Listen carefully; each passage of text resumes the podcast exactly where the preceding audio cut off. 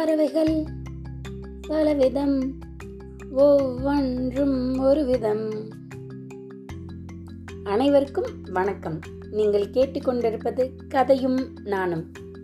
நம்ம பறவைகளை பற்றின கதையை பார்த்துட்டு வரோம் இல்லையா? அதை ஒட்டி ஒரு சிறந்த இடத்தை பற்றி இன்னைக்கு பார்க்கலாம்.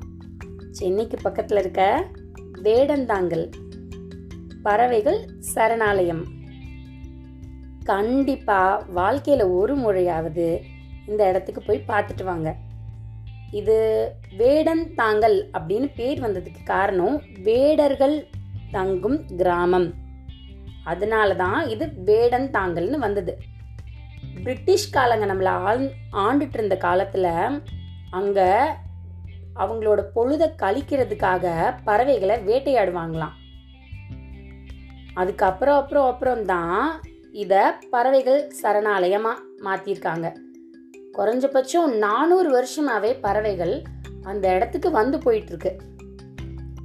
நீங்கள் போய் பார்க்கணுன்னா அக்டோபர்லேருந்து மார்ச் மாதம் வரைக்கும் அதான் அதுக்கு சீசன் டைம் அப்போ வின்டர் ஹாலிடேஸ் நமக்கு விடுவாங்க. அப்போ போய் பார்த்துட்டு வாங்க. போகும்போது கண்டிப்பாக பைனாக்குலர் எடுத்துக்கோங்க. உங்களுக்கு வேணுங்கிற சாப்பாடு தண்ணி எல்லாமே உள்ளே விடுவாங்க. அதையும் எடுத்துக்கோங்க. இயற்கையா ரம்யமா பறவைகளோட சத்தத்தோட சுத்தி நீர்நிலையோட மரங்களோட காத்துல நீங்க பொழுத கழிக்கலாம். அங்க பெரிய வாட்ச் டவர் ஒன்று இருக்கும்.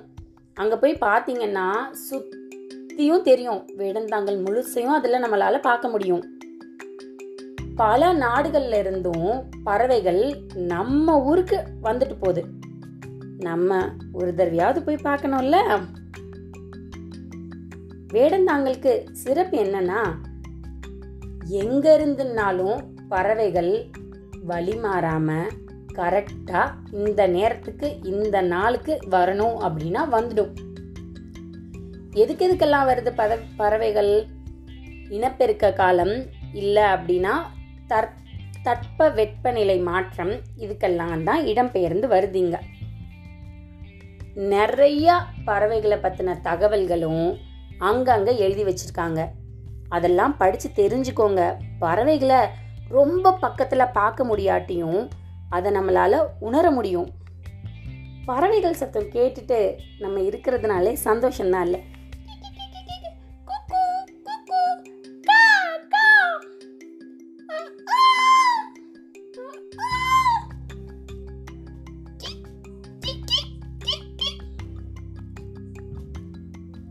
நீங்களும் ஒரு முறை போய் பார்த்துட்டு வாங்க.